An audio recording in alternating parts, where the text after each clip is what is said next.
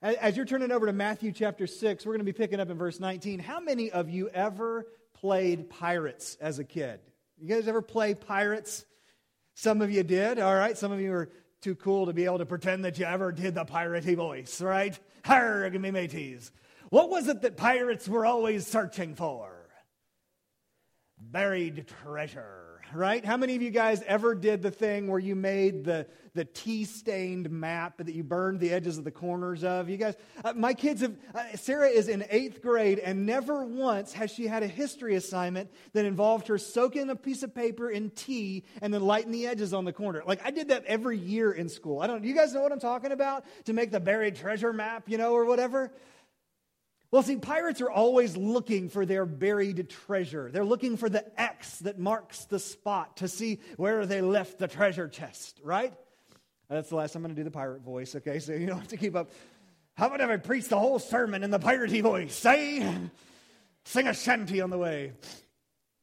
You know, as we're looking at this, though, whether you ever played pirates or not, here's what we're going to find. That actually is a beautiful picture for us of what Jesus is telling us in the Sermon on the Mount. Now, some of you are sitting here saying, I have no idea how you're going to connect these two. Well, Jesus is talking this morning in the passage that we're picking up on, on the idea of our treasure that you and I are storing up for our hearts. And what he's telling us in this passage is, you and I are storing up one of two kinds of treasure in one or one of two kinds of places. So as we're looking through God's Word this morning, what we're going to be seeing is Jesus giving us an, a treasure map, if you will, and we'll be looking to see where the X marks the spot in your own heart as you think about the treasure for which you're living. Now, as we've been going through the study on the Sermon on the Mount, we're several months into it now. We're here in chapter six. We know this is Matthew chapters five, six, and seven, and we're making our way through chapter six. We'll be starting chapter seven pretty soon, and hope to finish it before Christmas.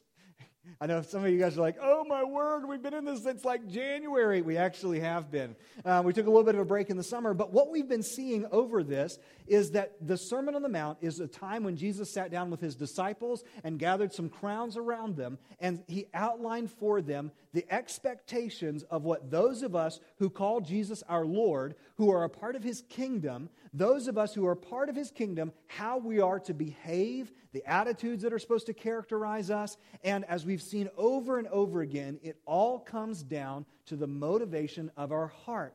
Has our heart been genuinely transformed by Jesus' death, burial, and resurrection, where we've invited Jesus to be the Lord and Savior of our life and now recognize him as the Lord, the leader, the boss over everything?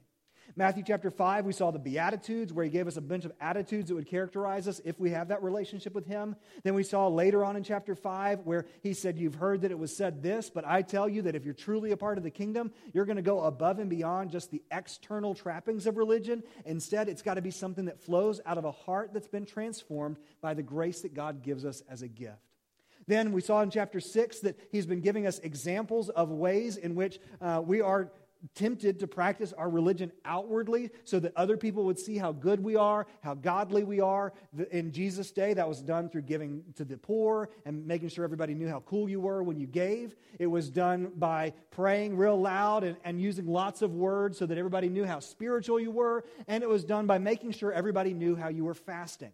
And through giving those examples, Jesus has told us that it's not supposed to be that way for those of us who are part of the kingdom.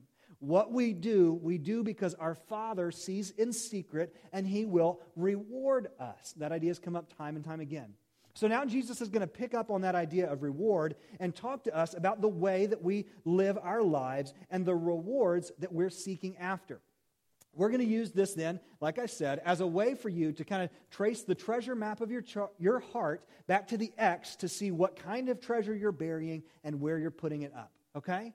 As we do this, what we're going to do is we're going to ask three separate questions that we're going to draw from the text this morning that will help you to identify what kind of treasure you're living for and how you're following, and whether or not you're following Christ, and if it's a treasure that will last, okay? So read these verses with me as we're, we're going through. Matthew chapter six, starting verse nineteen. Don't store up for yourselves treasures on earth where moth and rust destroy and where thieves break in and steal.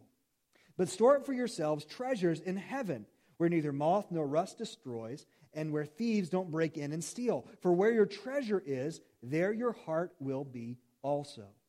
The eye is the lamp of the body. If your eye is healthy, your bo- whole body will be full of light. But if your eye is bad, your whole body will be full of darkness. So if the light within you is darkness, how deep is that darkness? No one can serve two masters, since either he will hate one and love the other, or he'll be devoted to one and despise the other. You cannot serve both God and money. Now, would you pray with me as we continue on? Father, it's very easy for us to get caught up in the world around us and what's going on. So would you, through your Spirit this morning, speak clearly to our hearts? Help us to see the nature of the treasure we're, we're living for.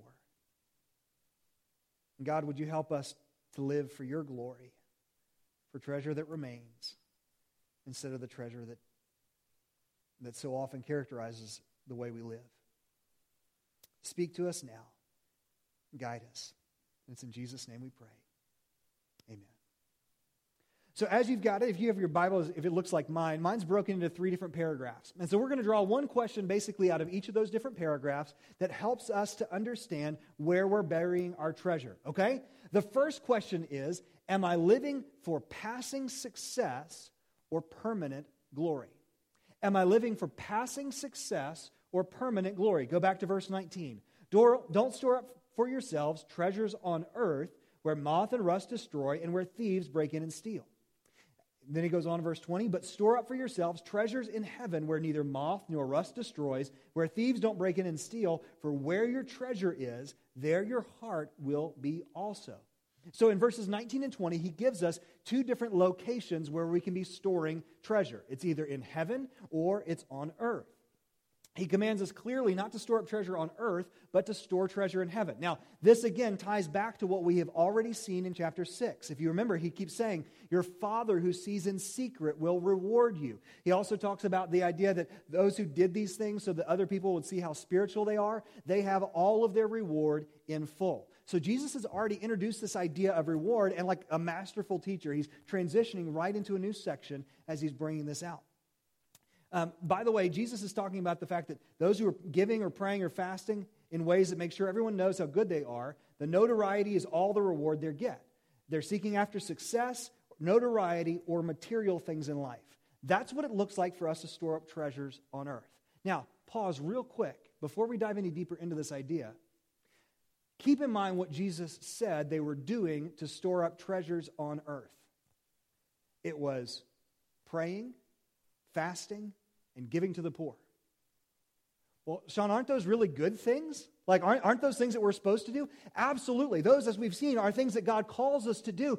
But we see that it's not just about what we do, but it gets back to that heart motivation. They were on the outside doing good things, things that I would tell you you should do, things that I want you to do, things that God commands us to do. Those were good things, but their heart's desire had not been transformed by the grace of God, and what they were doing was trying to do it so that other people would see how good they were and give them a pat on the back. That's really important for us because I think sometimes we think, well, as long as I'm doing the things that the church has told me to do, as long as I'm reading my Bible, I'm good to go, right? And I'm doing what I'm supposed to do. We can do what we're supposed to do, but if our heart isn't right, then it's not storing up our treasure for us in heaven because we may as well, and I'm not telling you, well, shoot, then I ought to just go out and do whatever I want to. No, that's not what I'm saying. I'm saying you need to get your heart right and allow your motivations to reflect that you're trying to honor Jesus as Lord. By the way, you'll never get to the point where you're fully there. We're always going to struggle with the issues of motivation. So, and, and it's better in our world has gotten so sensitive to hypocrisy that sometimes we're like, well, I don't feel like doing it, so it would be uh, wrong for me to do it because I'd be a hypocrite. No, do the right thing even if you don't feel like doing it, okay? It's always the right thing to do the right thing. Make sense? All right, so Jesus is saying that those who are doing even good things for the wrong reasons are storing up treasure in the wrong place. The hypocrites were obeying God because of what they thought they could get out of it. For some, it may have been that they were trying to be respected, they were trying to be loved, they were trying to gain some status in the community, or possibly even feared by other people. But those were often linked also to the idea that if you did the right thing, you would get material gain as well. See, the Pharisees and the religious leaders had this idea that if you followed God well, he would reward you with riches. So if you weren't doing well, then that meant that you, like if you weren't doing well financially, then obviously there was sin in your life, because if you were doing the right thing, God would bless you materially, you'd have everything you wanted, you'd be doing good. Guys, that is not a biblical concept, okay? I cannot tell you clearly enough. Following Jesus does not guarantee material success. Ever, ever, ever. Now, it is true that when you are following Jesus, you will be using and stewarding God's resources differently than you were when you were spending them on yourself. So sometimes you see people when they come to know Jesus that their, their status gets better because they're using their resources more wisely for God's kingdom. And there are times when God's gracious and gives financially to us. However, I want you to go with me to Zimbabwe, to some of my friends' houses. I knew I was going to do this. I want you to go with me and meet Mandega. Mandega Makhlonga is a young man who had a beautiful homestead up on top of a ridge that overlooked the most gorgeous valley you could have imagined in that region. Mandega came to know Jesus as Lord. He's following Jesus, he's growing in Jesus, and he's seeing God work in great ways. You know what happened in Mandega's life? He lived too close to the border of Mozambique for the government to be comfortable when there was a civil war in Mozambique. So one day, two days before Christmas, in the middle of the rainy season, with his wife pregnant with twins in a high-risk pregnancy in the middle of nowhere with dirt roads, the government came in and gave them two days to move everything he had from the homestead on top of the mountain over into a cramped homestead in the middle of the rest of the village so that they could have a two-kilometer buffer zone on either side of the border. That happened after Mandega was honoring Jesus.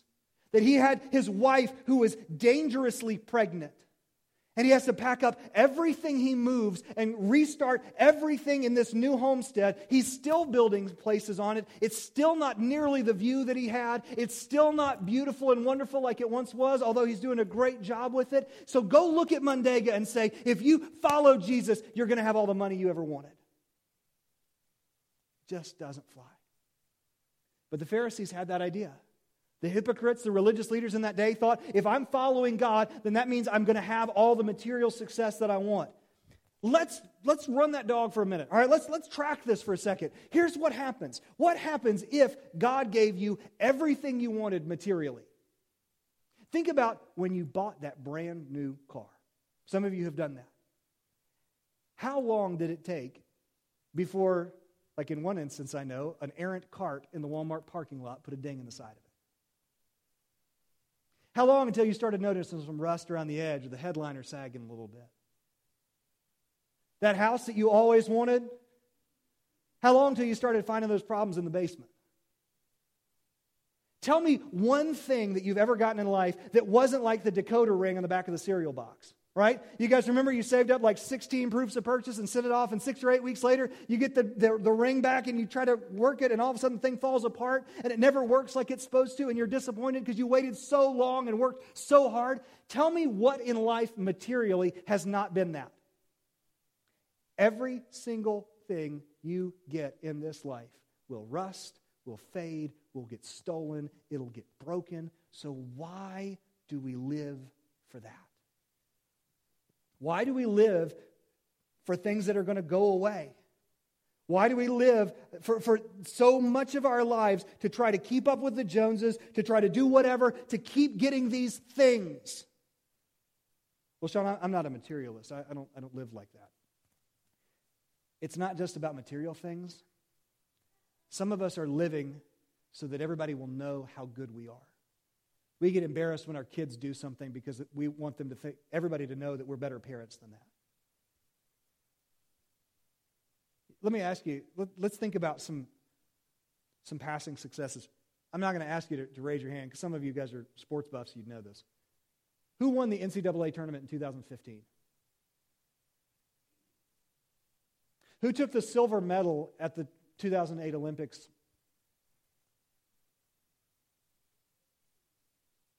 Who was the Nobel Peace Prize winner in two thousand eighteen? Anybody? These are lasting, as top tier, as high as you can go kind of rewards and statistics. Like I said, some of you guys know some of these things, but none of you guys know all of those things because it, it doesn't matter.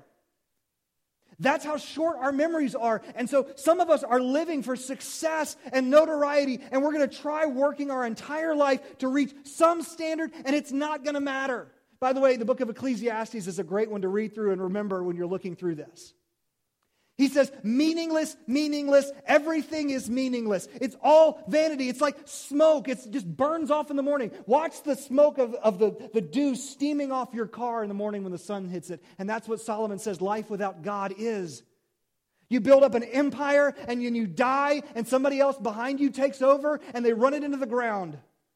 So why are we living for this? Jesus said that we're not to. We're not to store up treasures for ourselves on earth where moth and rust destroy and where thieves break in and steal. Instead, we're to be living to store up treasures in heaven, not for notoriety or for stuff. Instead of living for my passing success, I live life for God's permanent glory. Storing up treasures in heaven is living a life to make God famous, declaring that through my priorities, my attitudes, my action, that Jesus Christ is Lord to the glory of God the Father. It's by putting Him in charge.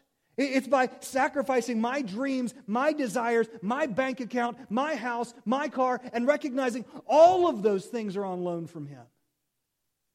I don't own anything. You know why I can preach? Because God gives me breath. See, when I was a kid, many of you guys know this, I had a speech impediment that when they, I, I did the speech therapist assessment at school, she said, we can get Sean to the point where he's conversational, but he'll never sing and he'll never public speak. It is only by the grace of God that I can stand up here and do what I do. And God could take that away in a heartbeat. So if, if I was preaching to make myself famous and make a name for myself, God can very easily take that away. By the way, if you are familiar, if you've been listening to Christian music for a long time, you might be familiar with the name Clay Cross. Go back and Google Clay Cross and read his story. Clay Cross was a, a popular Christian musician. He'd written a lot of albums. He was singing all over the place, and he allowed sin to creep into his life. And he continued ongoing in an unconfessed sin, and God took his voice from him. God can do it in a heartbeat. If I start living for my glory instead of God's glory, if I start living for my success instead of God's glory, then I'm storing up treasures on earth, even if I'm doing good things. That's why I've told you, you know, some people look at pastors or missionaries and say, oh man, you know, you're such a spiritual guy. You do all these spiritual things. Listen, I could stand up here, and if I got up here and said, you know what, I know this is a killer message, and I'm just going to knock it cold. I mean, you, it's awesome. And so I'm going to preach this so that you guys hear how amazing I am at preaching. Then I'm not honoring God. I'm doing it for my success, my glory. I'm not doing it for His. You can get up tomorrow and go to work and stand on a factory line and say, God, you've given me strength. You've given me the opportunity to take care of my family. And so I'm going to stand on the line of this factory and I'm going to do my job for the very best that I can for your name and your glory. And you'd be honoring God more putting bolts into trucks at Volvo than I am standing up preaching on a Sunday morning.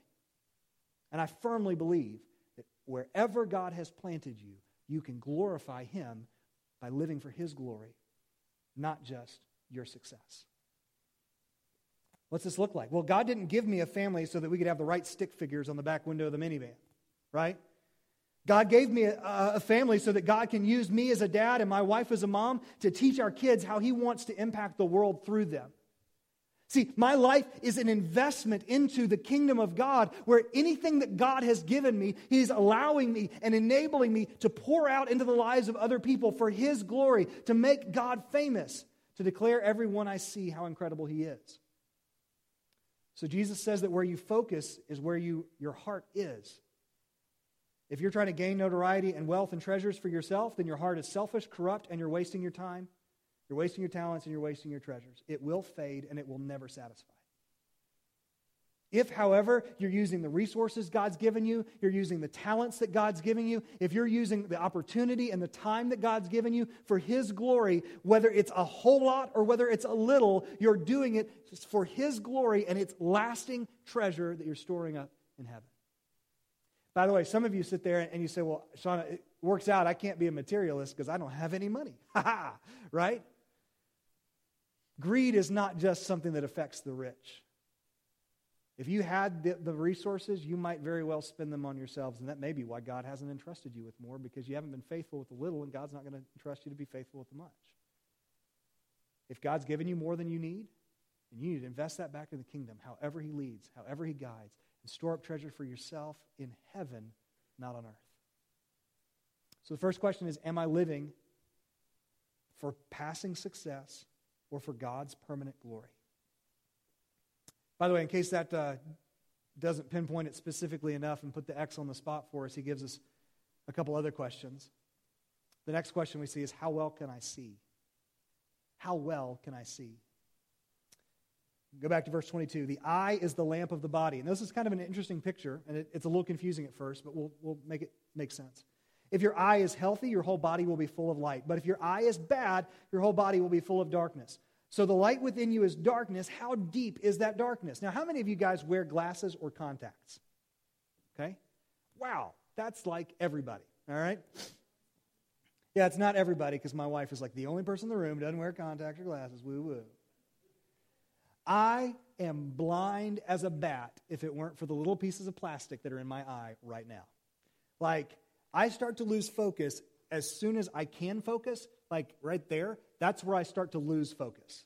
So I can see very little. Like if I looked out here without my contacts in, you guys would just be a bunch of blurs. And some of you would actually, since your clothes are kind of close to the same color as the pew, you might actually blend in and I may not see you at all. Like that's seriously how bad I am. So I get this. Without my contacts, I can't see anything. Um, I would never, ever, ever attempt to get behind the wheel of a car without my glasses or my contacts on. I can't see. Jesus is saying this is the same thing that's true of us. As we're looking at the things of God, about the truths we find in God's Word, even think about the way that you process the songs that we were singing earlier. You know, many of those things, like there's that one line in the first song that may have caught you off guard that talked about the, the trees rejoicing. You know, Isaiah talks about the trees of the field will clap their hands. That's a biblical verse. That's like that's in there. So when you hear things like this, does any of it make sense? Now listen, I know that you and I are never going to fully understand every depth of every nuance of theology. No matter how hard we study, God is always going to be beyond our apprehension. But but the question is, when your eye is diseased, nothing looks right. If it is enough to cause blindness, you won't see anything at all. So as we're thinking about spiritual things, my question for you is, what's your spiritual sight look like? Can you see and understand the things of God? Jesus was pointing out that the Pharisees, the guys who were living for the earthly glory and fame, who don't get that God's law starts with the heart, they had messed up eyes. They couldn't see correctly. This is what Paul fleshed out in First Corinthians two. He says this, but the person without the Spirit does not receive what comes from God's Spirit because it's foolishness to him. He's not able to understand it since it's evaluated spiritually. The spiritual person, however, can evaluate everything, and yet he himself cannot be evaluated by anyone. For who has known the Lord's mind that he may instruction, instruct him, but we have the mind of Christ. Now, let's back that down. There's a lot in those verses, so let's kind of back it down for a second. If you don't know Jesus as your Savior and Lord, spiritual things won't make sense. They can't. You are spiritually blind. There's, you, you can't see it. It doesn't make sense. If you've ever been sharing the gospel with somebody, if you've been talking to them about Jesus and you've wondered, like, why, why don't you get this? I, I mean, I've explained it to you as many different ways as I can. Why don't you seem to understand? It's because the natural man cannot understand that. That in and of ourselves, because we're spiritually dead in our sins, we're blind and we cannot see. So my question for you is, when you hear people preaching or hear people teaching and, and look at the Bible and read through it, can, can you understand what you read? Again, not that you have all your questions answered, but does it make any sense at all? Especially when we get down to the core truths of the fact that Jesus loved you so much that he would die on the cross for you, that he would be buried and raised from the dead to offer you new life. And, and now because of his new life, you can come into his kingdom and, and you can follow him and you can honor him and you can start to see and understand. Does that make sense to you at all? If not, then you need to be real careful. If you can't see spiritual things well, then odds are you may be burying treasure, but it's here on earth and it's not in heaven. And Jesus said the eye is the lamp of the body. If your eye is bad, your whole body will be full of darkness. So if the light within you is darkness, how deep is that darkness?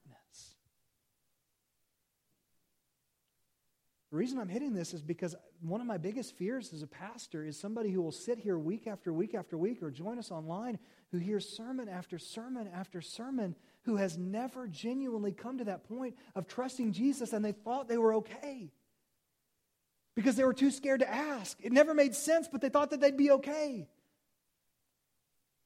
How well can you see? If you can't understand the things of God, then you need to, to take a look at that.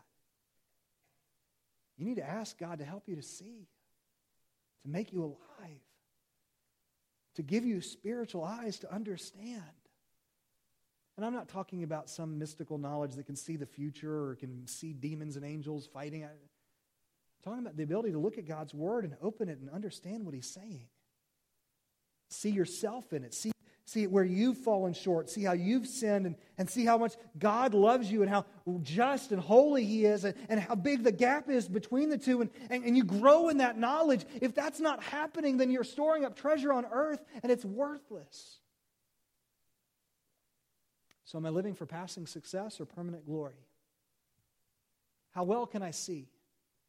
There's a third question that he asks here. Who am I serving? Verse twenty-four, no one can serve two masters, since he'll either hate one and love the other, or he'll be devoted to one and despise the other. You cannot serve both God and money. Now, I know that, by the way, in our current cultural context, that talking about slavery is a difficult thing for us to do because it brings up a lot of issues, a lot of emotion in, in certain individuals, and so I, I want to be sensitive to that. But the imagery here that Jesus uses is that of a slave and his master. And the picture here is you are serving something.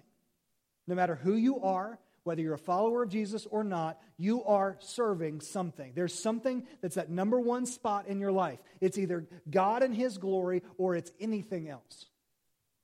And the Bible says that if you're doing that, that's you're serving sin, you're a slave to it, it's your master. Jesus said you can't serve two masters. How many of you guys have, have had that experience, especially recently with all the craziness of everything, have had that experience where you're double booked for something, right? You've, you have this Zoom call at this time, but you also have this appointment that you totally forgot about, and you had no idea that it was going on. Or how many of you remember in school that time when you'd have a professor who'd assign this fifteen-page paper the same night that you had another professor who had an after-class tutoring session that you were supposed to be at, the same night that you got called into work for four hours? You guys remember those days? You couldn't get it all done. So you you hated one of the masters and you served one of the others, right? You couldn't be both places at one time. You had to make a choice. Well, that's just a, a taste of what Jesus is talking about here. You've got an option. You're either serving the God of heaven or you're serving yourself in sin. You cannot serve both God and money. The reason he uses money is because that's probably the clearest demonstration outwardly of what we're chasing after. If we're chasing after money and stuff, that's a clear outward demonstration of what's going on in our hearts. You can't serve God and money. This does not mean that God's called every Christian to be poor, but it does mean that God's called every Christian to use every penny that he or she has for the glory and good of God's kingdom. If you're chasing after money, you're chasing after the status that comes with it, if you're trying to keep up with the Joneses, you cannot do that at the same time you're chasing after Christ. Here's what's interesting, though. When we talk about this, there's actually incredible freedom in this. It's hard to, to imagine that it, we would say that it would be freeing to be somebody's slave, but the reality is, like I said, you're a slave to somebody. Many of us, it's a slave to trying to make ourselves. Guys, let me talk specifically to you for, because we struggle with this more often, I think, than a lot of our ladies do. We're tempted to wrap up our entire identity in what we do. In our jobs, our bank accounts, our stuff, our contribution to society. we often get to the point where we think, if I could just reach this level, if I could just do this, I would be happy.